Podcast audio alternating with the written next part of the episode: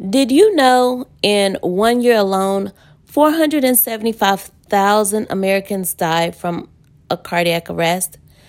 Globally, cardiac arrest claims more lives than colorectal cancer, breast cancer, prostate cancer, influenza, pneumonia, audio accidents, HIV, firearms, and house fires combined.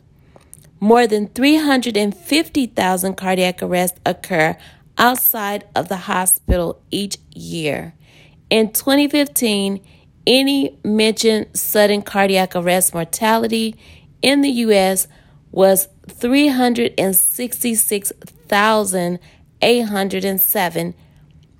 CPR, especially if administered immediately after cardiac arrest, can double or triple a person's chance of survival. About 90% of people who experience an out of hospital cardiac arrest will die. We need you guys' help. We need bystanders' help. We need your help by you learning CPR so that if you are a bystander that you can help those victims. CPR is an emergency life-saving procedure. CPR or cardiopulmonary resuscitation it is performed when a heart stops beating. Immediate CPR can double or triple chances of survival after a cardiac arrest. So, today we're going to talk about the new updates related to CPR. This is Nurse Terry, and I am back again to talk to you a little bit more about it. Except I'm going to let Pro CPR um, video from YouTube um, run its course and talk to you about it. Um, this guy, he's very articulate. I really, really like Pro CPR, and I know you guys um, heard me say that before, not just because I'm one of their affiliates, but I am one of their affiliates because they do an excellent job of explaining things to you. This podcast will run about 15 minutes or so. The video is about 11 minutes or so. Feel free to fast forward if you like. However, it is valuable information that you may need to learn how to do CPR and or the updates related to CPR. So what I'm going to do is go ahead and start the video and you guys can listen to him while he explains the new 2020 updates um, from American Heart Association guidelines.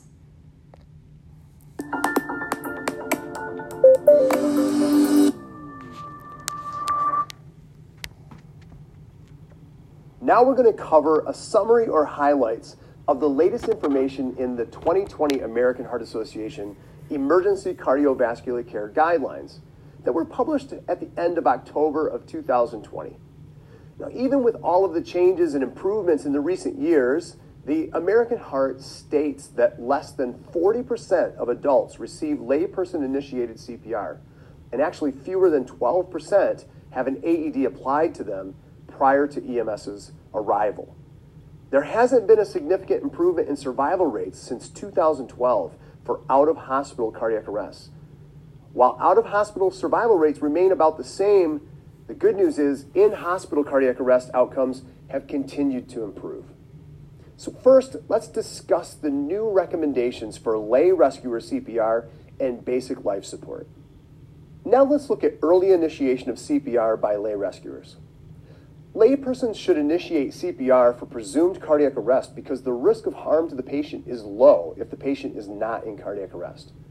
Why do we make this statement? Well, new evidence shows that the risk of harm to a victim who receives chest compressions when they're not in cardiac arrest is quite low. Lay rescuers are usually not able to determine with accuracy whether a victim has a pulse, and the risk of withholding CPR from a pulseless victim exceeds the harm from unneeded chest compressions. Laypersons should receive training in how to respond to victims of opioid overdose including the administration of naloxone. In regard to real time audiovisual feedback, this was really unchanged and reaffirmed. it may be reasonable to use audiovisual feedback devices during CPR for real time optimization of CPR performance. Now let's cover care and support during recovery, which is a vital and important piece to how to handle all of the things that encompass a rescuer, whether they're lay rescuer or professional, when it comes to providing CPR to a loved one or a patient. Debriefings and referral for follow up for emotional support, whether they're a lay rescuer, EMS provider, or a hospital based healthcare worker after a cardiac arrest event, is definitely beneficial. Care and support during recovery included three new recommendations.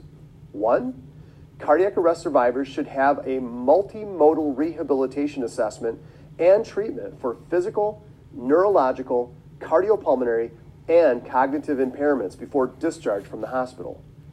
Secondly, cardiac arrest survivors and their caregivers should receive comprehensive multidisciplinary discharge planning to include medical and rehabilitative treatment recommendations and return to activity or work expectations. And thirdly, structured assessment should be given for anxiety, depression, post traumatic stress, and fatigue for cardiac arrest survivors and their caregivers. Next, let's look at cardiac arrest in pregnancy.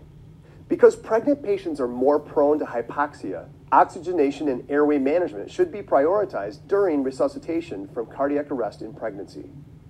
Now, because of potential interference with maternal resuscitation, fetal monitoring should not be undertaken during cardiac arrest in pregnancy. Next, let's look at pediatric rescue breathing.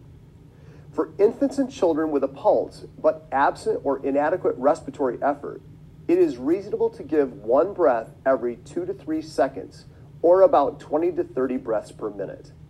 The rate was increased from the old standard of one breath every three to five seconds. Now let's look at pediatric opioid overdose. There were three updated recommendations under this topic alone. For patients in respiratory arrest, rescue breathing or bag mask ventilation should be maintained until spontaneous breathing returns, and standard pediatric BLS measures should continue if return of spontaneous breathing does not occur. Secondly, for a patient with suspected opioid overdose who has a definite pulse but no normal breathing or only gasping, like in respiratory arrest, in addition to providing standard pediatric BLS, it's also reasonable for responders to administer intramuscular or intranasal naloxone. Lastly, for patients known or suspected to be in cardiac arrest, in the absence of a proven benefit from the use of naloxone, standard resuscitative measures should take priority over naloxone administration, with a focus on high quality CPR. Next, let's look at neonatal life support key changes. Newborn resuscitation requires anticipation and preparation by providers who train individually and as teams. Mostly, newborn infants do not require immediate cord clamping or resuscitation and can be evaluated and monitored during skin to skin contact with their mothers after birth. Prevention of hypothermia is an important focus for neonatal resuscitation. The importance of skin to skin care in healthy babies is reinforced as a means of promoting parental bonding, breastfeeding, and normothermia. Inflation and ventilation of the lungs are the priority in newly born infants who need support after birth. A rise in heart rate is the most important indicator of effective ventilation and response of resuscitative interventions. Now let's discuss guideline recommendations in education. And this is extremely near and dear to our heart here at Pro Trainings, as we've really truly always believed that having more frequent trainings in smaller bite sized pieces when it's most effective for you, in a location most effective for you, was vitally important. There was always too much distance between an initial in classroom training and your two year recertification. And it's refreshing to see that the science and the American Heart Association is now also backing this form of online and distance learning that's self paced and delivered in small booster training sessions let's take a closer look at what these updates actually say. First, let's look at deliberate and mastery practice. The use of deliberate practice and mastery learning during life support training and incorporating repetition with feedback and minimum passing standards can improve skill acquisition. Booster training and spaced learning includes three recommendations. It's recommended to implement booster sessions when utilizing a massed learning approach for resuscitation training. It's reasonable to use a spaced learning approach in place of a mass learning approach for resuscitation training provided that individual students can attend all sessions, separating training into multiple sessions, in other words, spaced learning, is preferable to mass learning. So, why was this recommendation made? Well, studies have shown that the addition of booster training sessions, which are brief, frequent sessions focused on repetition of prior content to resuscitation courses, improves the retention of CPR skills. Specifically for lay rescuers, the new American Heart Guidelines state the following A combination of self instruction and instructor led teaching with hands on training is recommended as an alternative to instructor led courses for lay rescuers. If instructor led training is not available, self directed training is recommended for lay rescuers. Why was the recommendation made? Well, the American Heart Association guidelines state that studies have found that self instruction or video based instruction is as effective as instructor led training for lay rescuer CPR training. A shift to more self directed training may lead to a higher proportion of trained lay rescuers, thus increasing the chances that a trained lay rescuer will be available to provide that important CPR when it's needed most. The bottom line is that the latest scientific studies have proven that self directed training works. The goal of lay rescuer CPR training is to increase the likelihood that people will act and provide CPR when it's needed. In addition, the new guidelines state that it is recommended to train middle school and high school age children in how to perform high quality CPR. By training school age children, it'll help to instill confidence and a positive attitude toward providing CPR from an early age. In situ training may be beneficial, in other words, resuscitation education in actual clinical spaces can be used to enhance learning outcomes and improve resuscitation performance. Virtual reality, which is the use of a computer interface to create an immersive environment and a gamified learning, which is play and competition with other students, can be incorporated into resuscitation training for laypersons and healthcare providers bystander CPR training should target specific socioeconomic, racial, and ethnic populations who have historically exhibited lower rates of bystander CPR. CPR training should address gender related barriers to improve rates of bystander CPR performed on women. EMS systems should monitor how much exposure their providers receive in treating cardiac arrest victims. Variability in exposure among providers in a given EMS system may be supported by implementing targeted strategies of supplementary training and or staffing adjustments. Healthcare providers should complete an adult ACLS course or its equivalent. It is reasonable for increased bystander willingness to perform CPR through CPR training, mass CPR training, CPR awareness initiatives, and promotion of hands only CPR. I'd like to conclude the guideline update with a note on mobile phone technology. The use of mobile phone technology by emergency dispatch systems to alert willing bystanders to nearby events that may require CPR or AED use is now reasonable. The use of mobile phone technology has yet to be studied in North America, but the suggestion of benefits in other countries make this a high priority for future research.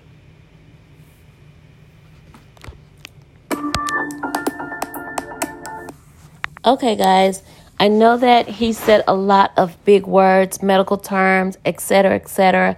I apologize for that. I listened to it and I understood it, so I um assumed that you guys would too. Hopefully, it didn't get too much into a lot of medical jargon. However, the gist of the whole video and the updates simply states that as a layperson, you should learn CPR. As a layperson, you should be brave enough to um, do something called 911 and start CPR on a victim. Um, the, he talked a little bit about the opioid overdosing and getting naloxone. Um, and naloxone is known as Narcan, and you can um, get Narcan um, at your local pharmacy. I think you they'll walk you through how excuse me, to get that um, the Narcan in your possession. Um, I always tell my students if they have someone at home who is on opioids who may be confused or may, if they think that they may overdose, that it's a good idea to have the Narcan in the home so that they can reverse the um, the overdose of the pain medication or what have you.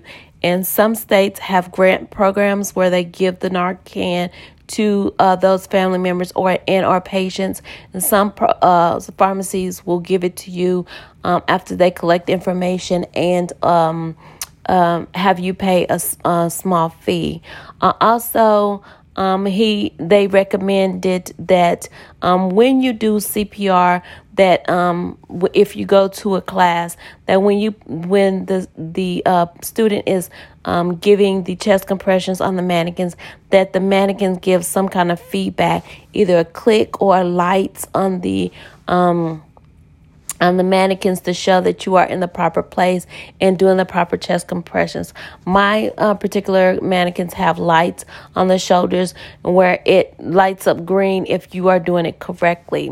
Um, so he also talked about um, see recovering victims after CPR. So when the ambulance um, takes the, the victim to the hospital and the person is resuscitated and everything appears to be normal, he talked about um, having those um, post cardiac care um, measures taking and other um, assessments um, taking from for um, from the doctors where uh, they would come in and assess the patients to see if they're alert oriented and ha- if they haven't lost any um, oxygen or um, cognitive skills or um, any kind of orientation because they were uh, previously deceased. I guess you could say. So um, he talked about the care and support during the recovery of a um, cardiac arrest.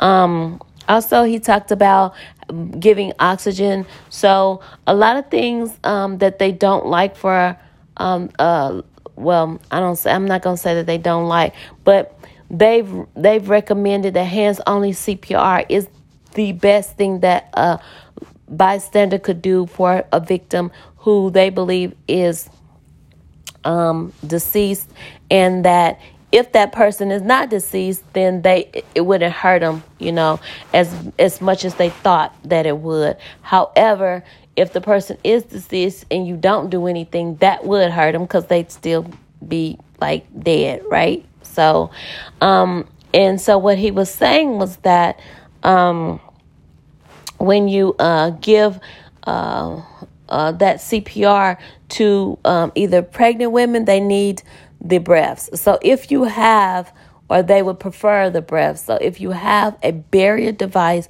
it is recommended that you give them some type of oxygen, either by mouth to mouth with a barrier device, or um, just make sure you try to get the ambulance there as quickly as possible. However that you know um, fares out. Either way it goes, um, please don't give mouth to mouth without a barrier device, and that's just the little um, uh, the little um, mouthpiece that you put over their mouth and then you blow into it or whatever the case may be. And now they still do recommend that for babies and children 8 years old and under. So if you have a child who falls out, they still recommend that you give them mouth to mouth with the CPR chest compressions. Um, I will actually put the link of this YouTube video in the bio, and so that way you can actually click on it and see the whole video over again. See who's speaking to you. I, I believe it, this gentleman name is Roy, and he is from Pro training, Pro CPR. I am an affiliate of theirs. I do have the link in my bio where you can actually take the class. Uh, um, it's the link is in my Linktree, which will be in my bio. But you can actually take the class in the comfort of your home. Um, actually, the whole course is given to you for free. And then if you want the certificate or to um, prove to your um, workplace uh, that you are CPR certified, you will pay $49.99, $39.99, contingent on which one you picked, and print out the certificate, and a hard copy will be mailed to you. Before you take the class, be sure that your um, employer uh, accepts this particular um, uh, card. Um, American Heart Association is uh, the recommended card worldwide. However, um, Pro CPR is is one of the good. Um, um, it's not an affiliate. It's um, just another CPR company that is really, really big on making sure that everybody has access to knowing how to perform CPR. I really like them. I chose to be an affiliate with them because they will send you a video every three months to your email for the rest of your life, basically, without you having to pay for another class. You will still get those refreshers. And so they are really serious about making sure that, um, you um, get those refreshers. Also, is if you take this course, you pay for, you get your certificate, you take it to your um, your um, job or whatever, and they say, "Oh, we don't." We don't take Pro CPR. You can uh, contact Pro CPR and you can get your money back, 30 day money back guarantee. And um, they will also issue your employer a letter to tell them what all they um, do um, related to the guidelines. They do follow American Heart Association guidelines and the ILCOR. So um, it's it's basically I I think it's great. I'm I'm sorry. I don't I, I don't think I brag about American Heart Association as much as I brag about them just because their information is visible on YouTube. It's visible, it's freely available and I just think that some things you should not have to spend an arm and a leg for. But hey, that's just me.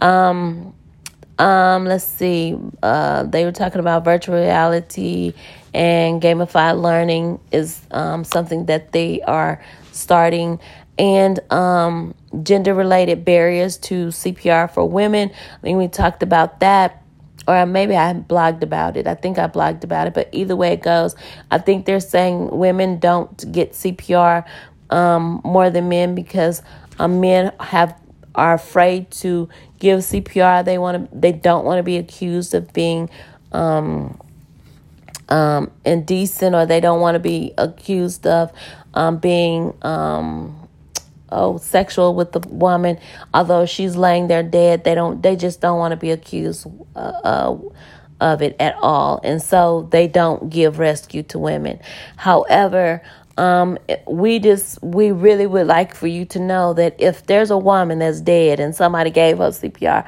I'm almost 100% certain that she would not accuse you of um, filling her up if you saved her life. Now, I, I mean, I'm gonna say I ain't gonna say 100%. I'm gonna say 99.8. I give you that, right? Okay, because it might be a point two somewhere that's really cuckoo for Cocoa Puffs or something, right? So, but anyways, um, you want to go ahead and, like I said before, uh, if I didn't, I, I think I wrote it, but either way, you want to raise that woman's shirt up right? With providing her with as much dignity as possible. Like she falls out, she fall dead on the ground, right? You want to raise her shirt up. First, you shake her. Hey, hey, are you okay? Then you raise her shirt up. Make sure there's nothing blocking where your hand will go. And then you pull her shirt back down. And it can be just as simple as a second, right?